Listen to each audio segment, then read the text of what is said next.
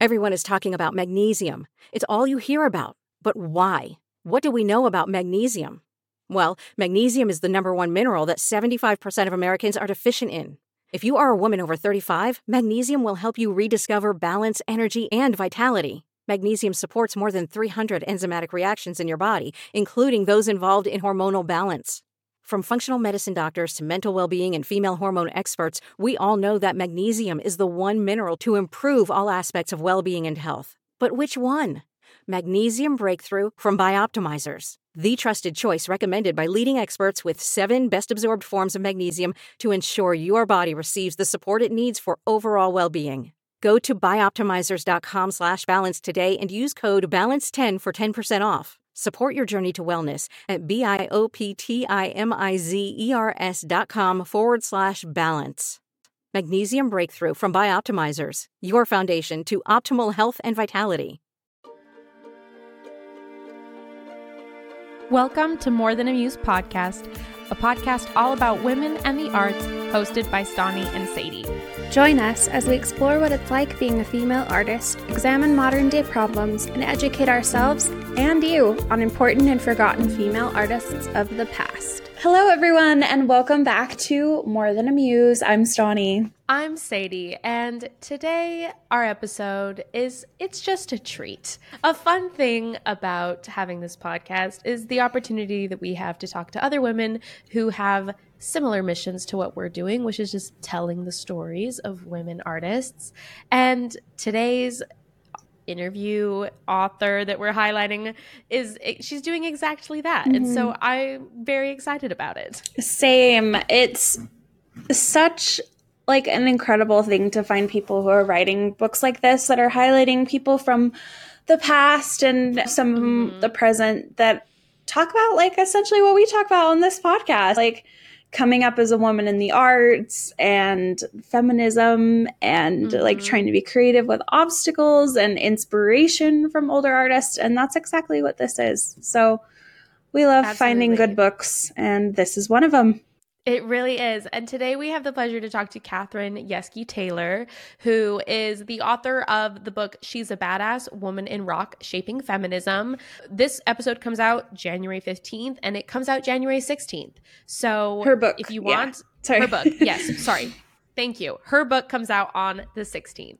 So as soon as you're done listening to this episode, go pre order it for tomorrow, or just know that tomorrow you have the pleasure of purchasing it. And it comes highly recommended from me, at least. Yes. no, I completely agree. And for all our international listeners, she said it will be out a month later. Yeah. Mm-hmm. So hold in there. You can pre order internationally, or you can wait, but it will be out in a month. She just got the coolest group of people. Do you want to read her bio and then we can talk about who she covers? Katherine Yeske Taylor. She started her career as a rock critic in Atlanta in the 1990s. So she started out in Atlanta in the 1990s as a music journalist. Started out by interviewing people like the Indigo Girls, REM, Black Crowes, while still a teenager, mm-hmm. which in the introduction of her book, she talks a little bit about her experiences that. It was really cool. I think set a really great, it was a great opening to the book, was talking about her own experiences as a woman in rock, really. Definitely. Um, and yeah, so she's just worked as a music journalist. She's conducted several hundred interviews and contributes regularly to Billboard, Bloodspin, and American Songwriter, among many others. So just a prolific music journalist that had the pleasure of and this is her very first book. Yes. so how exciting. Yeah and she got to personally interview 20 women for the 20 different chapters mm-hmm. which i think just adds like such an element to it. Like we've read books before where they're just talking about a lot of people. Obviously we talk about a lot of people that are have passed on, so mm-hmm. we can't interview them. But it was cool that she was able to get like these firsthand accounts and ask them questions and dive into them. And so the 20 people that she covers are Suzi Quatro, Ann Wilson from Heart, Exene Cervenka from X, Gina Schock from The Go Go's, Lydia Lunch, Suzanne Vega, Cherie Currie from The Runaways, Joan Osborne, Donita Sparks from L7, Amy Ray from The Indigo Girls, Tanya Donelly from Throwing Muses, The Breeders and Belly, Paula Cole, Tobi Vail from Bikini Kill, which shout out to our. We have an episode on Riot Grrrl. Yes, on our Riot Grrrl episode. Definitely check that out. And then Laura Veirs, Catherine Popper, Amanda Palmer, Bonnie Bloomgarden from Death Valley Girls, Orianthi, Fefe Dobson, and Sadie Sanchez from LA Witch. So quite a diverse group of people, and yet still in Women in Rock. Yeah, yeah. which we mm-hmm. love. Oh, also there was a afterword that was written by Susan Rogers, who was the longtime in-house recording engineer for Prince. And yeah, I think that was a really perfect way to end the book as well. So Definitely. you hear just from so many different women, you get to hear some of their incredible stories. Yeah. So. so we get to talk to her in this. We'll talk about some of the shocking stories, moments of the books, people that really inspired us, her process of writing it, as well as just general struggles of being a woman mm-hmm. in the mm-hmm. arts and just the general struggles yes. And how that continues to be a thing. So definitely so yeah mm-hmm. check out her book. And enjoy this episode. Learn more about women in rock. Yeah. Obviously i, I want to talk a lot about she's a badass mm-hmm. because it is truly badass. It was great. Thank um, you so um, much. yeah you're welcome. But i guess to start it out if you wouldn't mind like introducing yourself and maybe what led you to being interested in writing something. I know you are a music journalist. I know you're interviewing people anyways as part of your like what you do, but I guess what led then to the creation of this book? I mean, I started off writing for my high school newspaper in Atlanta. Mm-hmm. and they wanted me to cover really boring things like student government meetings and I said no way. and I started interviewing local musicians in Atlanta instead. And that just led me to go to journalism school at the University of Georgia, mm. which the music scene there is world famous. And so it just happened to be that I could go to a place that had a good journalism school, had a good music scene. So it seemed like a natural fit to be a music journalist. And, and I just took it from there. I contribute to all different kinds of places Billboard, Spin, American Songwriter, mm-hmm. lots of different regional places. I've contributed to a couple of books before this, but this is my first book of my own. And the way it came about was I got a, a Facebook Messenger message from a literary agent one day. And you get those kind of messages sometimes. You think it might be a scam. I don't know about you, but once in a while I get like weird messages that way. yeah. Yeah. Uh, or there'll be like messages that's like, if you pay us thousands of dollars, you have a record deal. And it's like, I don't think it works that way. Yeah. Right. So I got this message from this guy saying, I've been reading your articles. I think you're a really good writer. Have you ever thought about writing a book? And so I did the standard Google search, who is this guy? And found him on Publishers Weekly and saw that he was, in fact, like a real literary agent and actually had represented friends of friends. And so I reached out to them and said, What do you think about working with him? And they said, He's good. I wrote him back and, and he said, If you can think of a good topic for an actual book. And then he helped me brainstorm. And then I had written an article about Donita Sparks of L7, where she was mm-hmm. talking a lot about some problems she had with record company executives wanting to change the band's sound. And she was saying, Why would you want to sign us? You must have liked our sound enough to want to sign us. Why do you then want to change what we do? Yeah. And would they ask a man to do that? She wasn't sure. So anyway, the agent said, I wonder if you could do a whole book about women in rock and feminism. And as soon as he said that, I thought, oh, I think I actually could fill a whole book with stories like that because yeah. over the years, people have told me things. And of course, I've had my own experiences that I talk about in the introduction to this book. Just being a female in the music business, and so I wrote up a proposal and he shopped it around and we got this deal with Backbeat and mm-hmm. here we are. here we are. What was the selection process with the women? Because obviously there were so many women that you yeah. could have pulled from. Was there certain things that you were like trying to pull from or like certain reasons why you chose certain women over the other when obviously this is only just touching the surface of women in rocks? Some people I approached simply because I had interviewed them before and I knew they'd be good, such as Suzi Quatro, mm-hmm. is the very first female rock star by many measures. And mm-hmm. I've interviewed her a couple of times, and I knew she'd be great and important to include in this. And same thing with Ann Wilson and Gina Schock and Suzanne Vega and Joan Osborne. There's certain people I've interviewed before, and we got mm-hmm. along. And I think that their articles came out well, so I could forward it to their teams and say, hey, remember me? I wrote this article. I think it came out pretty well. If you agree, then would you be willing to talk about feminism and your experience as a woman in depth for this book? And most people I asked then came back and said, yeah. The ones who said no, they were really busy because I had the misfortune of getting this book deal just as things were opening back up after it the pandemic. Mm. And so a lot of people said, I would love to do this, but I'm about to go on the road for three months and try to make up for all this lost income. And I got this book written faster than I expected because I had to do interviews really quickly because of that too. People said, well, I can do this. I want to do this, but you have to do the interview with me like next week. And you're like, got it, ready. Yeah, wow. because then yeah. I, and so I ended up having to do about three weeks there where I did, I, like 10 interviews. I was losing my mind.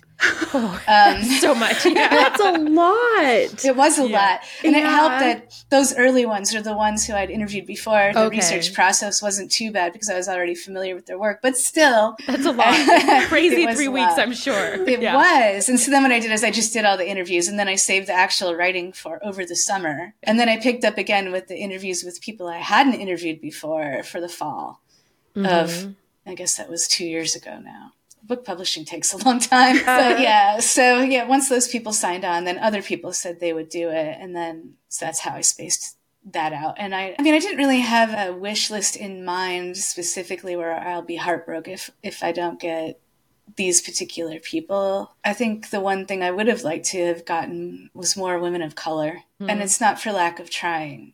I do have two women in this book who are, and I would have liked a couple more. And I tried. I tried to get Tracy Chapman. I tried to get Grace Jones. I tried to get Meshell Ndegeocello. The first two, their representatives didn't even respond at all. Mm-hmm. Yeah. Meshell Ndegeocello is one of those people who said, I would like to do this, but I'm just too busy.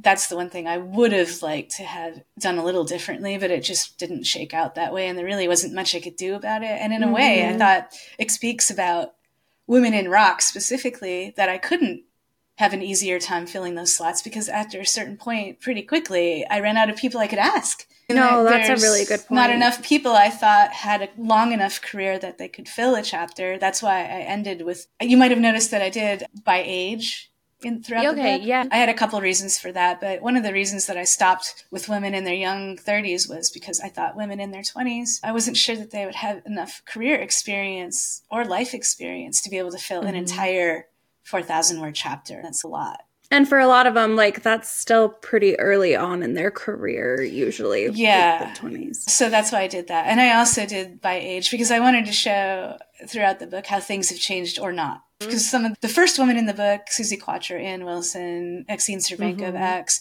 they're all in their mid 70s, down through like upper 60s and then the youngest are in their early 30s so that's a pretty broad span and some things have really changed and some things have really not yeah. i wanted to be able to show that no i definitely picked up on that and yeah I thought it was so cool that you were like we were ending the book with people that could maybe that i was like oh this wasn't happening even this long ago mm-hmm. and so on one hand it was like you can see that things have changed and gotten better but then on the other you can like still see that those women are still feeling not maybe jaded isn't the right word but they're still feeling those things similar that it, it's yeah. like in one way it's really encouraging but the other way it's oh dang well it's exasperating i think for a lot of people mm-hmm. that the one thing that a lot of people said and i only chose a couple of people to actually include it because i didn't want the same thing in every chapter but yeah the one thing that definitely continues is when they go to venues and yeah. the people who work at the venues treating them like they're morons.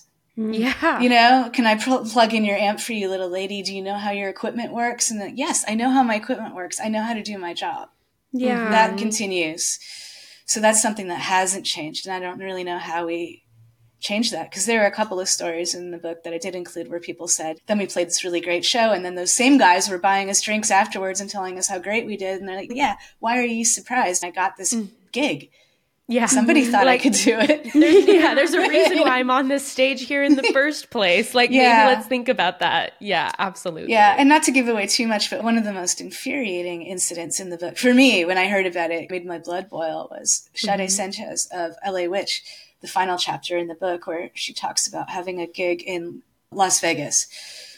And during the show, she wanted her volume on something changed a little bit. And you see this all the time. The artist will say, Hey, can you turn up the guitar a little bit or turn yeah. down the vocals or something? That's exactly People do it all I was thinking. Like, as someone who's done gigs myself, it's so easy just to be like, Oh, hey, vocal up. Like, it's, it's not nothing a big crazy. deal at all. It's nothing. Yes. And, so, and then the guy started talking back to her over the loudspeakers during the show and arguing yeah. with her. And she said something back. And then after the show, he really got in her face and got physical with her. And she is the one who got kicked out mm-hmm. of the mm-hmm. club. And that whole yeah. story just infuriated me because I really think that would not have happened to a guy. Sometimes when people were telling me stories, I thought, you know, what you're telling me, I could see this happening to a guy who's just starting off in his career. But in that case, it just seems so obvious that it was just some dude who thought she she was a petite young woman and he could just push her around. Mm-hmm. So that kind of story yeah. was not uncommon. That one made me really mad in particular, which is why I chose that to illustrate. But a lot of people had similar stories to that. No, another story that really threw me a loop was when they were talking about how certain radio stations had policies where they wouldn't play they'd be like, oh, we can't play too many women in one hour, or we won't play women before 10 a.m., or something like bizarre mm-hmm. like that. That it was just like, I think same where it's okay, there's maybe some stories that, you know what, maybe this is just anyone who's making it in the career, they're going to face these obstacles. Like the music business is hard for everybody. But to read that story, and I was like, oh, that one really is just about women. Mm-hmm. There's no denying the fact that that's because they mm-hmm. were a girl, ba- a girl. That's another one where I mean? it came up a few times, and I only chose a couple to put mm-hmm. in. But yeah, that one really mystified me too. I mean, there's one song after the other on the radio of guy singers, and mm, no one yeah. complains. Why is it a problem to hear female singers? It's really strange. And it really wasn't that long ago that we had women's music sections in record stores. And that's bizarre too. And I oh, used to work so in a store where they had that. It was really, it was way in the far back corner. It was really strange. And so yeah. That I do think might have gotten a little better. But really, if you listen to radio, I think pop music and hip hop are really far ahead of rock mm-hmm. on this. Mm-hmm. But if you listen to rock oriented radio, it's still that case. And I don't know I, if it's I know even with country music as well. Yeah, I was gonna say I know that the we don't play women like a certain amount. That's a huge thing in country still mm-hmm. to this day that they won't let them play more than like yeah a few. Which I do so feel weird. like I cover quite a few country artists. I do feel like even that though is better than rock. I really feel that rock yeah. is really behind mm-hmm. all the other genres in terms of that. Yeah. Why do you think that is? What do you think it is about rock? It's hard to say because is it happening because there just aren't as many female rock artists because they get started in that path and then they just say this kind of sucks. sucks. Like yeah. this is too hard. I'll pick a different style where it's more welcoming. I could definitely see someone saying that I like rock and I like pop. I could do either yeah. one. So like, why don't I'll go I to just the place do the one more welcoming? True. Yeah. yeah. It's really hard to say.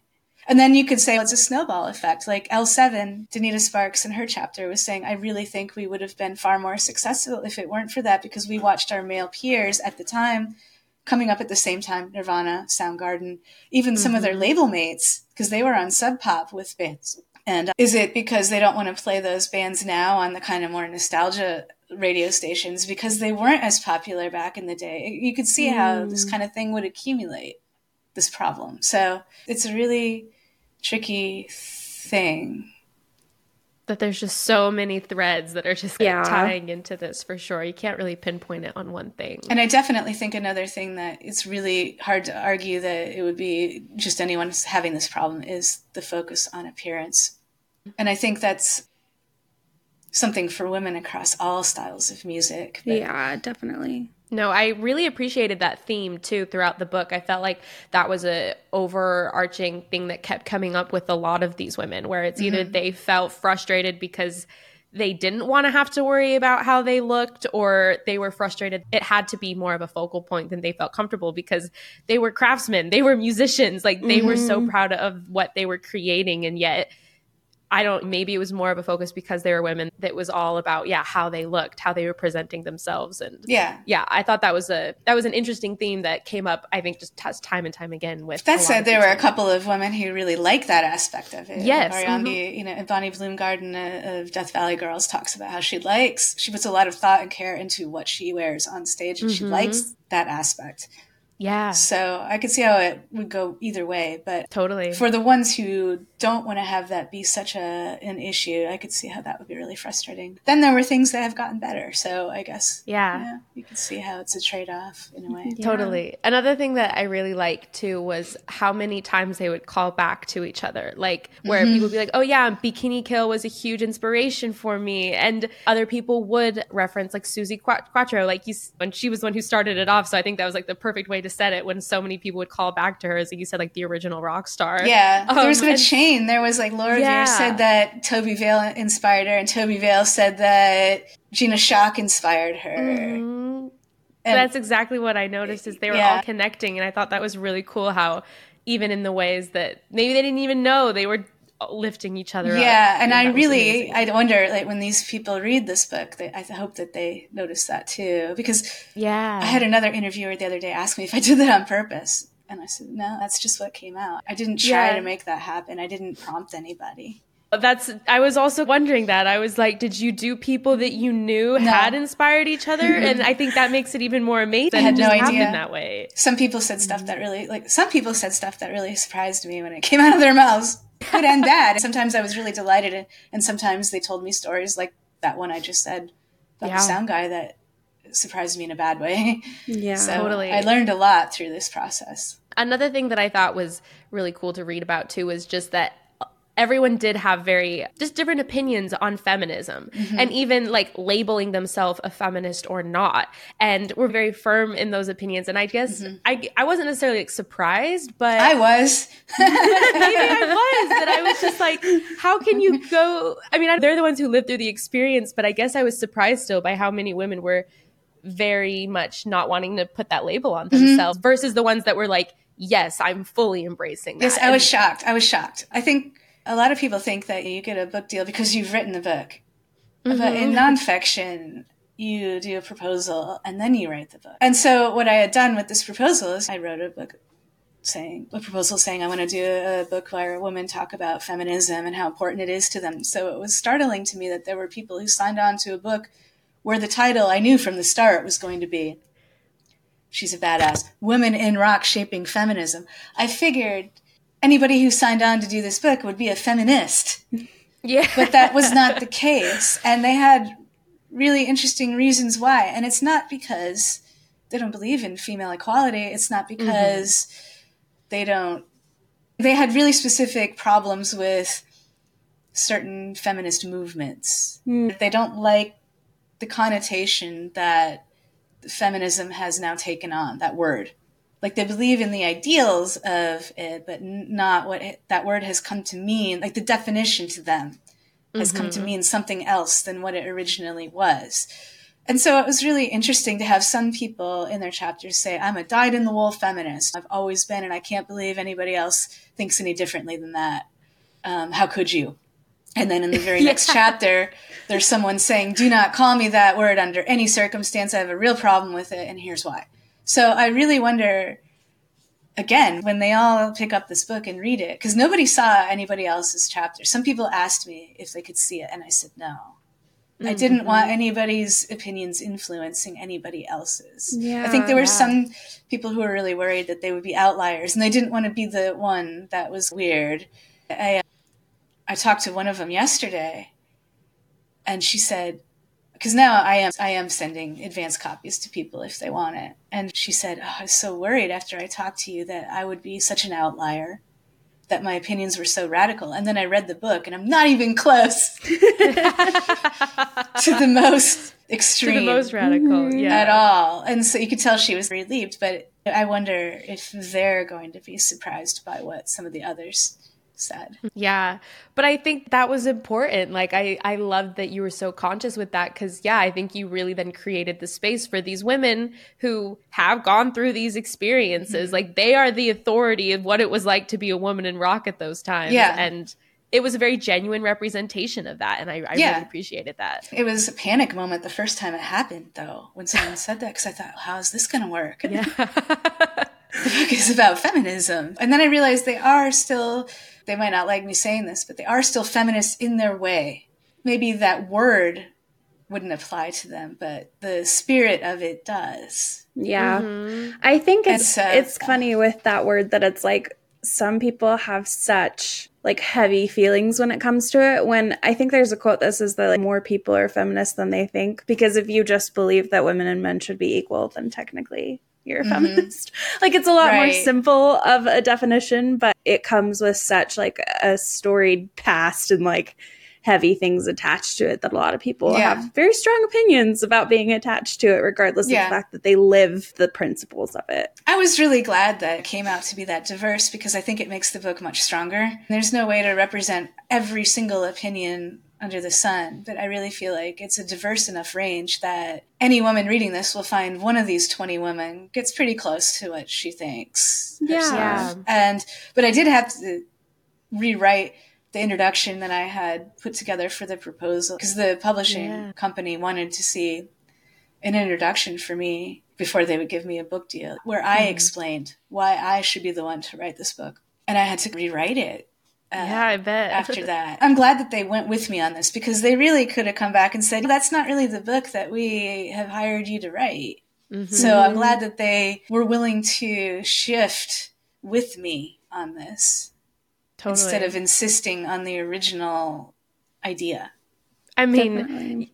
I guess though, if yeah, in a way, if you would have insisted too much, then that does take away those women's stories and their feelings even more. And it's better to show them for exactly what how they mm-hmm. think and not filter out to just be like, oh, that's not a part of the message of the book, so we're not going to put what they said here. Right. So yeah, like you said, I think it makes it a stronger book. It holds truer to its message, even if yeah, like I said, there were a couple chapters that I was like, oh, okay. Like I didn't think that would be your opinion, but at the same time, they're the ones who lived through it. So who am I mm-hmm. to like mm-hmm. super criticize, I don't know, some of the ways they've reacted to it or the ways that they dealt with like feeling the way they felt and everything like that. Yeah. yeah. And I will say that a couple of the people who were the most, I guess, strident would be the right word about that, are also amongst my strongest cheerleaders yeah. now in terms of their posting about the book on their social media they have sent me emails just saying this is a great book and I think it's going to do well and it's such an important message. They're the mm-hmm. ones who, in their way, have been super supportive. So then at the end of the day, it's like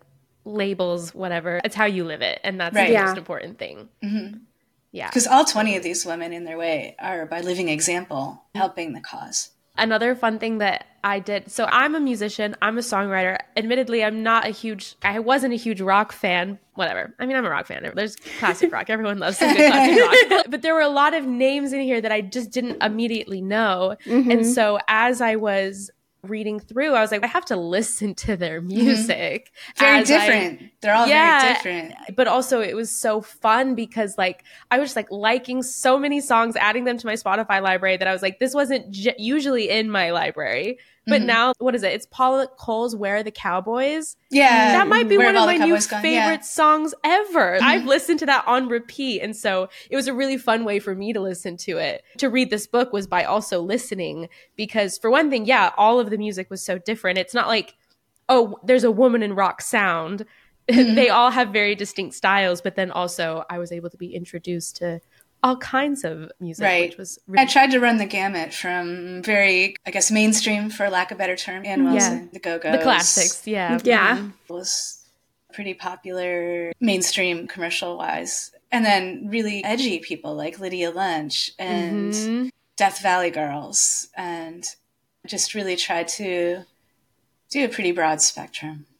Absolutely. Yeah, I and love I, the group that you got. I think it's like such a good picture of like how diverse it is and like names that you know and names that you don't. And like I personally I love obviously with the podcast, we love finding people that we've never heard of before that have such a major influence. So it's cool to see that come out so much in your book. Oh, that's good to hear because I was thinking, what if someone knows two or three of these artists, but they don't know the rest? Are they still going to want to read it? I hope so. I hope reading those chapters will then prompt them to get curious about the others. And maybe, like you, they will discover some people that they didn't know about before. That would be ideal.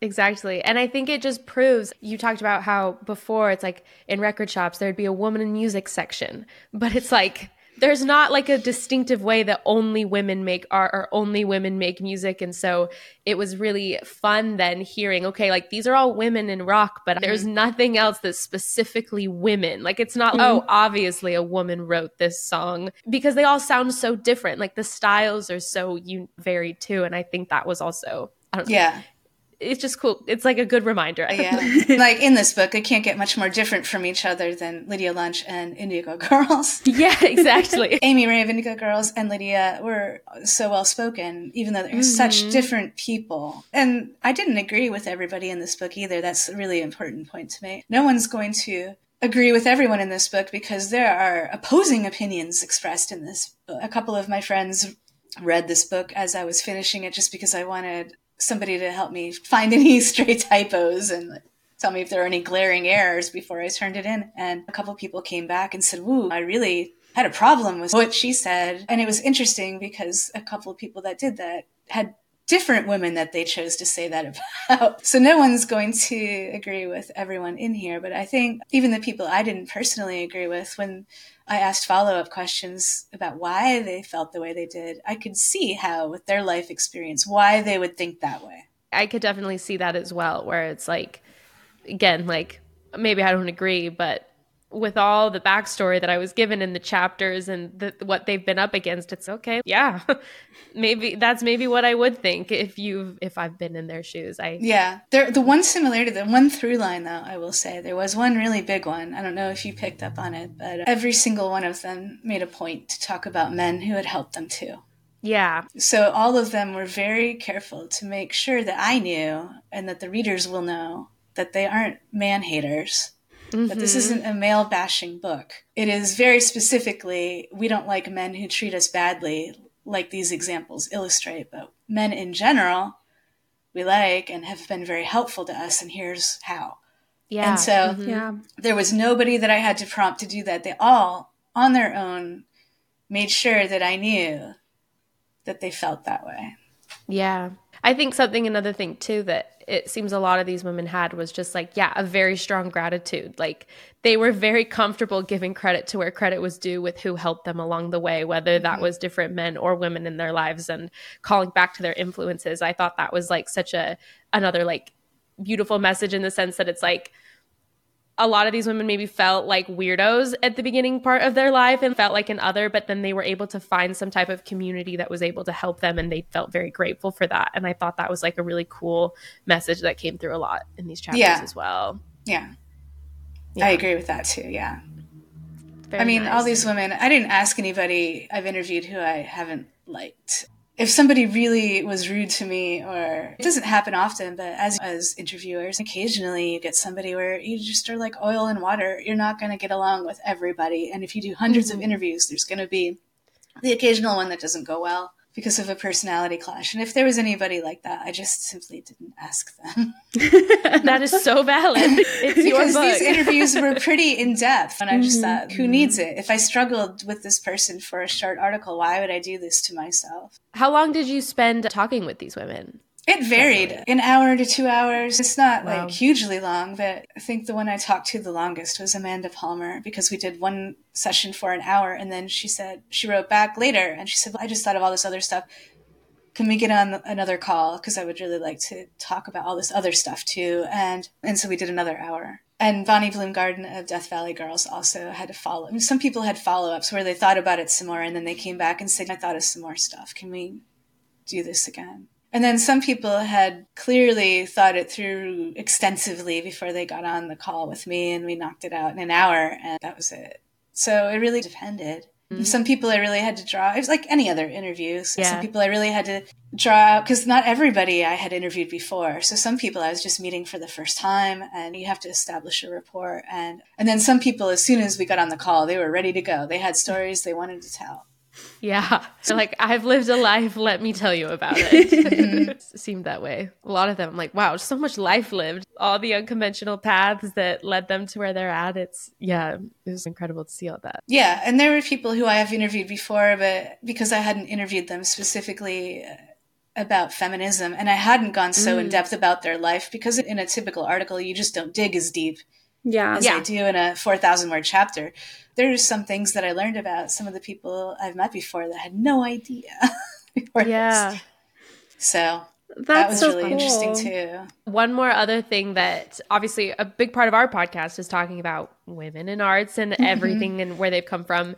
And it's always so discouraging when you read about women from history and they assume that the man that was the closest to them is the one who is actually the person that maybe inspired the art or was the true mastermind behind the art and i thought that was unfortunately was just something that happened again where a couple of them would be like oh the husbands wrote all the songs for Mhm. x. And her being like no that was i was a huge part of that too. And it's just it just sucks i guess Yeah. that was something that a lot of these women also were faced with was people Mhm. assuming that they were not the drivers Right. in their own art Yeah.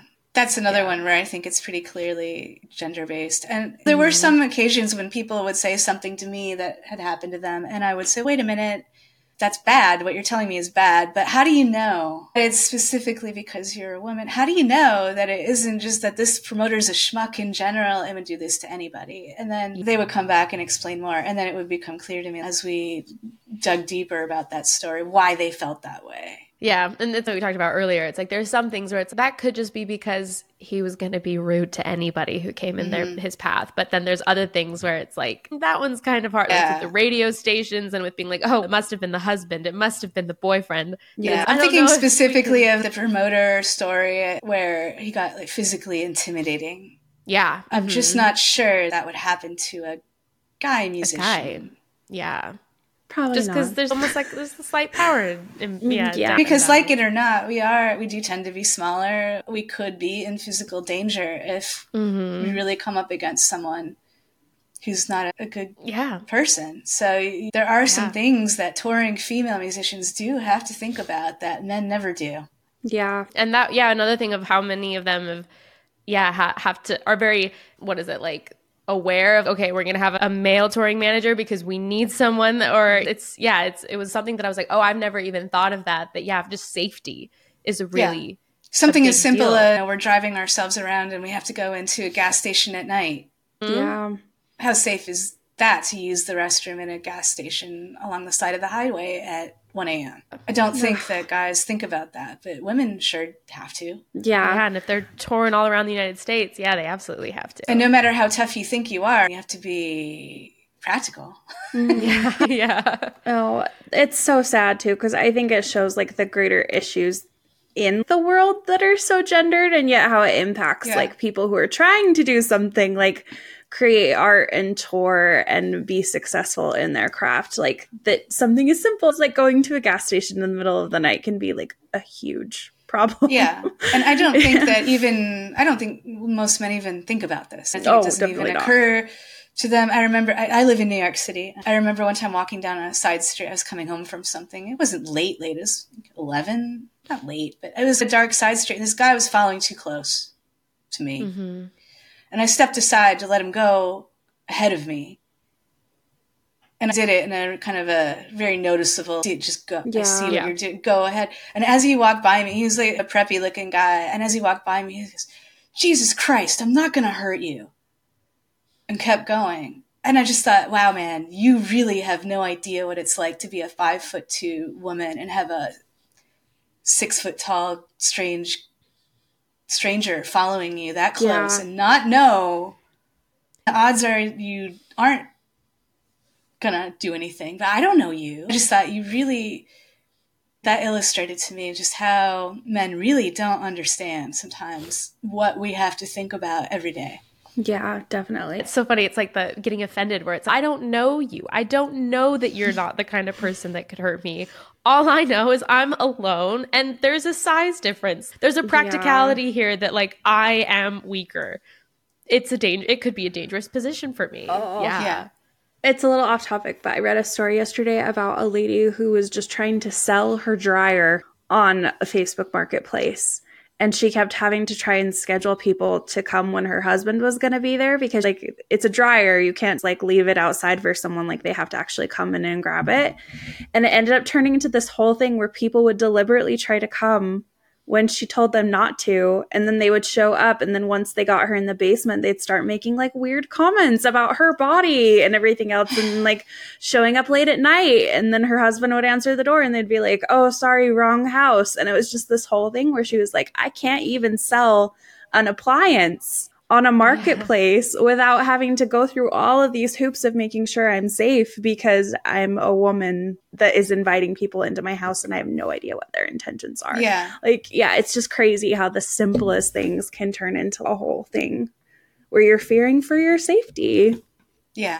I mean, I, I don't know what to say about that. I'm not surprised. yeah, no. I know. That was the sad part too, is that that's not shocking, but it sucks. Yeah. Mm-hmm. Going back to, we talked about, I'm just like going over my notes and I was like, oh, wait, I wanted to bring this up too about with Ann Wilson and Heart. Like, obviously, I know Heart, listen mm-hmm. to Heart, but like you talked about, it was like there's women that we've heard of, people that maybe you've talked to, but then specifically talking to them about feminism. And I'm aware of that band. I didn't know about the ways that they were sexualized. And that was maybe the most appalling thing to me to read in the entire book was because she was in a band with her sister and then there would people who would be so just blatantly just really gross about that. That was maybe the worst part for me to read because that wasn't something that I was like familiar with. I didn't know mm-hmm. that was a mm-hmm. conversation that was happening. And I was just like, I couldn't believe that, like, on a copy of a magazine, that something could be insinuated like that. And then the fact that they felt that there were repercussions for yeah. speaking out and saying, I don't want to be sexualized this way. And yeah, that was just the most I think mind blowing story for me to read. Yeah, um, was I was familiar with, with that, that, story. I did, I knew that story, but I hadn't had her tell me that story in previous yeah. interviews. And she, that was about forty five years ago now that that happened, and she still sounds angry about it. Like, yeah, she, she's still offended. Yeah, I and mean that she should be. Yeah, and there's no denying her talent. That wasn't even necessary she and her sister are, are such amazing musicians that that shouldn't have even they should have been able to just stand on the talent alone. The record companies shouldn't have needed to resort to a cheap stunt like that. Yeah, absolutely. I just remember like reading that and I just like I'm like I need a break. This is the worst thing I have read. Like I need to take a breath. And then I had to look everything up and I was like I don't know mm. how I hadn't like I said I just wasn't not, you can find the photos no she's talking about online now, and when yeah, you look, you can I see did. what she's saying. Like she wasn't being sensitive. Like there really was. Mm-mm. And that's what, yeah, I was like, I have to see this for myself. And then I was just like, like this is the worst. that was maybe the most jarring thing for me to have to read. And again, was just an example of something that was just so blatant. Like they didn't need to do that. They were so talented and they could stand on that merit and yet they, they and went, then even after mm-hmm. that after they've had many hits and then mtv came along and then suddenly it happened to them again where they were held mm-hmm. to this unreasonable you have to look like a model even after they had proven that they were extraordinary musicians so yeah her chapter was really important I, and i will I say really that she was one of the first people to sign on to do this. And I really appreciate that very much because I know that a lot of people agreed to do this book because she and Suzi Quatro, there are a lot of people who signed on specifically because they were among the first five people to agree to do it. And wow. they were the ones that other people said inspired them to sign on too. And yeah. that tells me something because their careers are among the most celebrated. So that tells me something that they're at the position they're at now Ann Wilson, undeniably influential, and Suzi Quatro is still selling out Royal Albert Hall in mm-hmm. London and phenomenally popular across Europe and Australia. And these women don't need to do anything mm-hmm. in this yeah. way anymore. And they still did because they feel like they still owe it to other women to give them a helping hand with their stories in this book. But I think also to me as a female writer, I think that was part of it too, is that they saw that I was trying to do something and they were being kind to me yeah. So. I think that speaks to like their character and everything too, and just the career they've built. So that's incredible. And the fact that other women are, yeah, we're looking to them as like, a, mm-hmm. oh, they're doing it. Like that's yeah. significant. Yeah. Shows yeah. a lot about their career for sure. Yeah. One thing that I hope that younger women notice also about the, the women who've had long careers is um, the importance of keeping up the activism in whatever way fit now, because mm. a lot of the women who started off in the 70s and on through the 80s had stories about a lot of activism that they did to promote women's equality, you know, overt activism of some kind or other. And they expressed worry that women now take that for granted. Like they don't realize how hard that struggle really was. And you might have noticed that a few people in this book talk about Roe v. Wade. Mm-hmm. And Yep. regardless of your opinion about that or not, whether you're pro life, pro choice, it's an important topic to discuss. So I was glad that women brought that up. hmm And I think it was shocking to some of the women in the book that it had been reversed. Like, how could that be? And then Yeah. there were other women in the book who said, Yeah, I'm not surprised. I knew that people were going to keep trying to reverse it until they did. And the emphasis for those women was just saying, Look, you can't win some rights and then be complacent. You have to keep maintaining the rights. If it's important to you, you have to work at that, whatever those may be. Like, Whatever is important to you, you can't just say, We have this and we're good now. That's not how it works. Mhm. Yeah. Because I think Tobi Vail said something like progress isn't linear. I love that. That's such a good thing, especially, I don't know, like growing up, we had a lot of rights already. And, and so it is shocking to see some of those be reversed. So it's a good thing to think about that, that it's like, it's not linear. Like things can be taken away. Like things have to be fought for and stood up for still. I love that. But then also that just because it's not linear and there's back steps, that doesn't mean that I'll throw in the towel and give up. Yeah. and I think that's like Exactly. yeah, that there's still so much and it's like it's been an up and down thing this whole time. So it's like it's still worthy to keep Yeah. on Yeah. fighting for what you think is right. Definitely. Yeah. really just touched on that, but that was one of the questions I was hoping to end with is yeah, what do you think is a main takeaway for people who have the yeah, have the opportunity to read this book? Well, I really think that people need to figure out what's really important to them and really actually do something about it, Mhm. whatever that may be. And post- posting memes on social media really doesn't do anything. That's one of the reasons why I wanted to write this book, because I thought, oh, this is a chance for me to actually do something. Yeah. And I think that that's something that everybody needs to decide for themselves. And even if someone decides that what's important to them is something that's in direct opposition to what I think, I still believe they should have the right to campaign for that or work toward it in whatever way they see fit, as long as it's not violent. But I think that's where we run into problems is when women or anyone just thinks that things are at a good place and it's going to always be status quo. And that's just not the case because there's somebody who thinks the opposite of you who's going to actively be working to undo whatever that thing is. And Yeah. so you have to be vigilant. Absolutely. And I think that's something that I loved so much about all these women is that they were all just doers and they were always doers, whether that was just working towards their own music careers. But like, even still, even if they're maybe not on like in the peak of their career still, like they're still constantly creating. And I loved how many of them have podcasts and are just like doing everything they can because it's like they really just feel like they just believe so much in what they're doing and what they have to say and in elevating stories. And so it was really fun for me to be like, make note of the podcast that people have Mhm. started and to look them up and to just see the ways that it's, oh, they're cre- still creating on Patreon or just all the different ways that these women are still saying no my art is important to me and i'm going to keep creating it no matter what and i just for me that was just such an inspiring thing to read was just that yeah there's like this like sense of no i have to do something and i will do it and even if that's going to change like what the actual thing is throughout my life it's still going to be my art and it's still going to be music and we'll, I'll just do it exactly however I can. I just thought that was really cool and inspiring. That was something that I was seeing from, I think, yeah, all of those women. Yeah, that all of them, each one in her own way is very strong.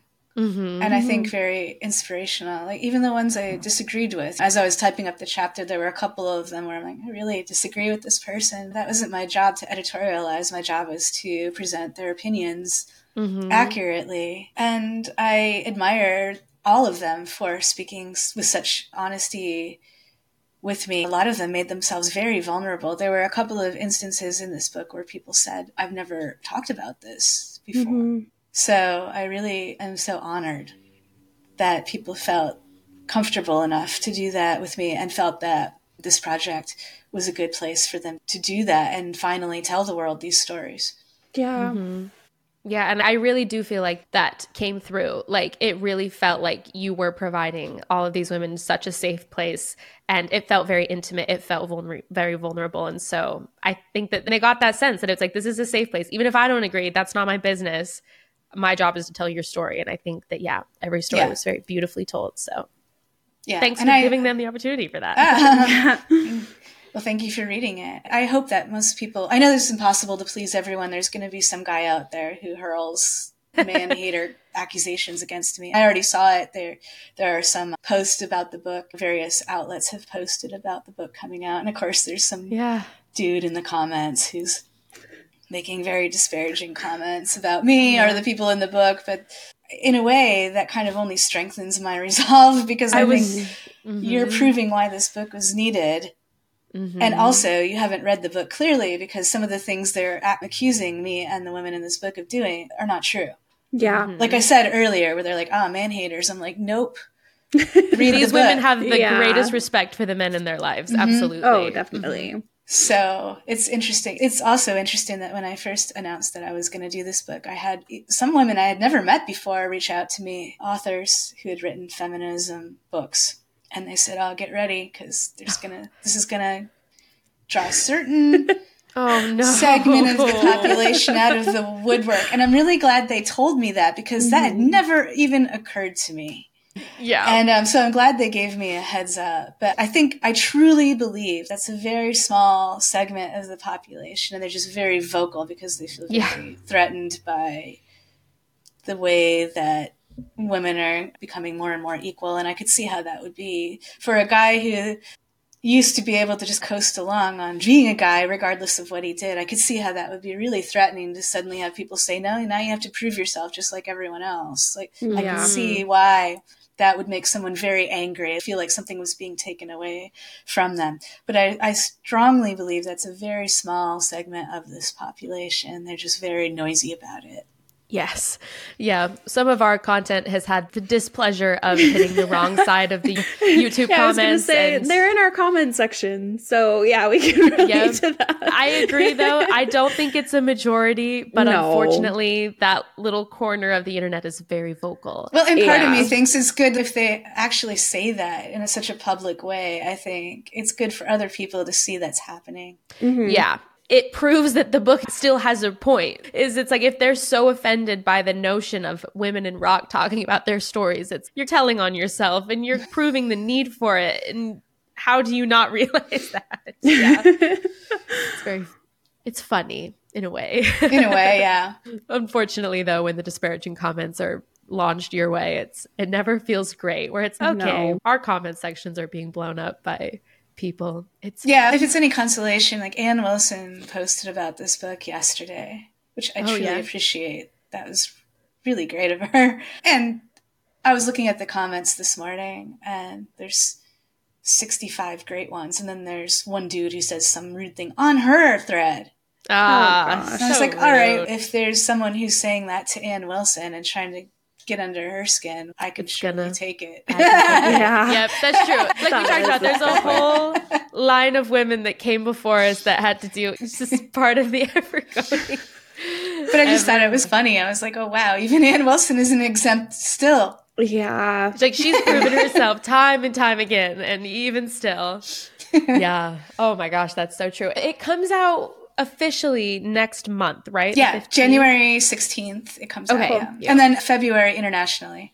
Okay, Oh, awesome. awesome. I assume you have international listeners too. So Yes, um, we uh-huh. do. This must just be an exciting time for you because your first book is a month away from coming out. How yeah, exciting! After two years of working on it, I'm ready. I didn't realize before this just how long the process was. I turned in the actual book almost a year ago now. And Yeah. then it was very lengthy process of working with the pub- publisher to edit it, which fortunately they didn't have any big changes, but it's still, I had to go through a three separate copy Yeah. editors. Like it was a lot of people looking at it, which is good.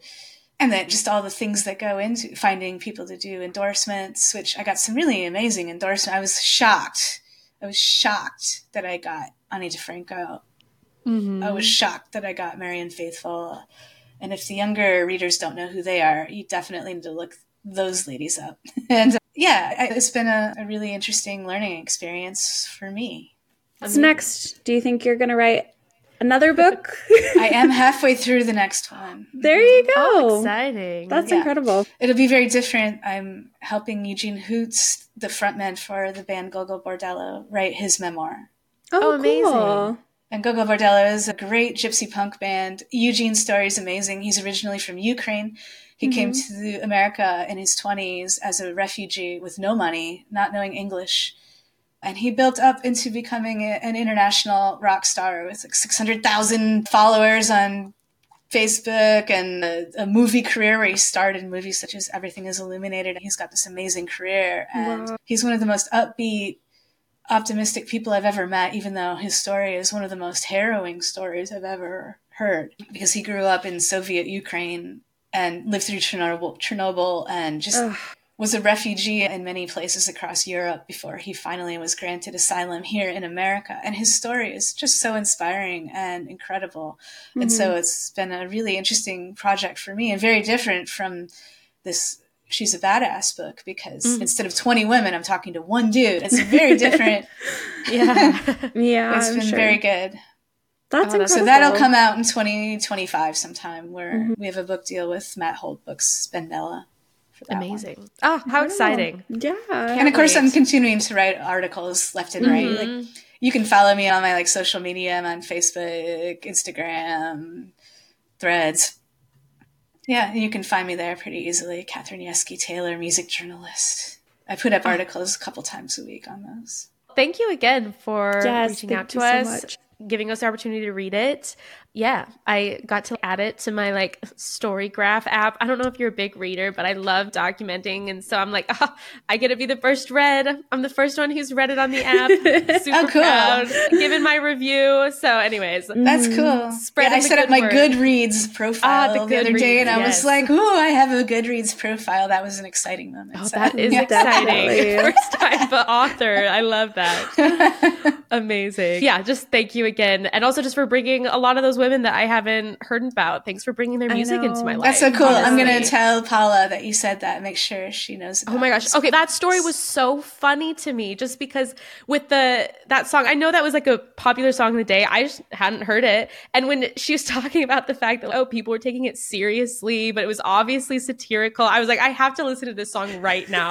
and now, like, I was baking cookies last night for a Christmas party I'm going to, and I was just like, that song was just on repeat while I was making the cookies, which I guess is as I'm doing a domestic task, whatever. But I just I adore that song so much now. So yeah, new favorite. I'm old mm-hmm. enough to remember when that song was popular when it came out, and I just remember it being inescapable. And it's funny to me because I remember yeah. like just thinking, oh my god, this song is everywhere. Okay, that's so funny. I actually like work at a music school, and uh, I was playing that song, and someone came in for her lesson, and she was like, I haven't heard this song in a while, and I was like, yeah, I just found it. And then she was like, this song used to be everywhere. And that was like the same thing that I heard. And I was like, I didn't know. Like I had never heard it before. So apparently I missed the memo on this song because everyone's heard mm. it, but I had not. And I love it. So that's so great. Great. That's yeah. stuff like that. That makes my day because things like that are why I, mm-hmm. I read, wrote this book. And I really did hope that it wouldn't just be people in their like 40s and 50s and up I really hoped that it would be women of all ages. So yeah. So thank you again. Like I said, now I know I missed out on a huge part of pop culture there, but it's all right. so okay, you found it now. now. I yeah. found it now. That's all that matters. Hope you enjoyed that interview. I know that I did. And um, really, it's what inspired this whole month of episodes. Mm-hmm. And last week we talked about Stevie Nicks. And then everything we have moving forward for the rest of the month is Women in Rock when we realized we were doing two episodes anyways, we figured we would just make might as well. Plus, might as well. I know both of us really loved the Riot Grrrl episode and learning about that mm-hmm. whole movement and how feminism was so intrinsically involved in rock. Mm-hmm. So it's just like a fun thing to cover. So definitely come back for the other two for the end of this month. Check out Katherine's book and our previous episode about Stevie Nicks if you haven't. Mm-hmm. And we'll have more wonderful things coming up for the rest of the year. Really excited about it. So, see you next time. Yeah. Bye. Hello, it is Ryan, and we could all use an extra bright spot in our day, couldn't we? Just to make up for things like sitting in traffic, doing the dishes, counting your steps, you know, all the mundane stuff. That is why I'm such a big fan of Chumba Casino. Chumba Casino has all your favorite social casino style games that you can play for free anytime, anywhere with daily bonuses. That should brighten your day a little. Actually, a lot. So sign up now at ChumbaCasino.com. That's ChumbaCasino.com. No purchase necessary. VGW. Void were prohibited by law. See terms and conditions. 18 plus.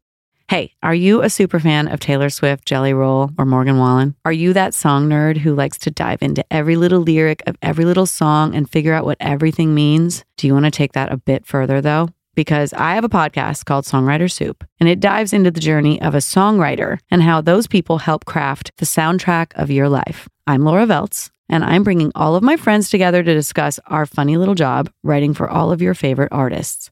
Listen to Songwriter Soup wherever you get your podcasts.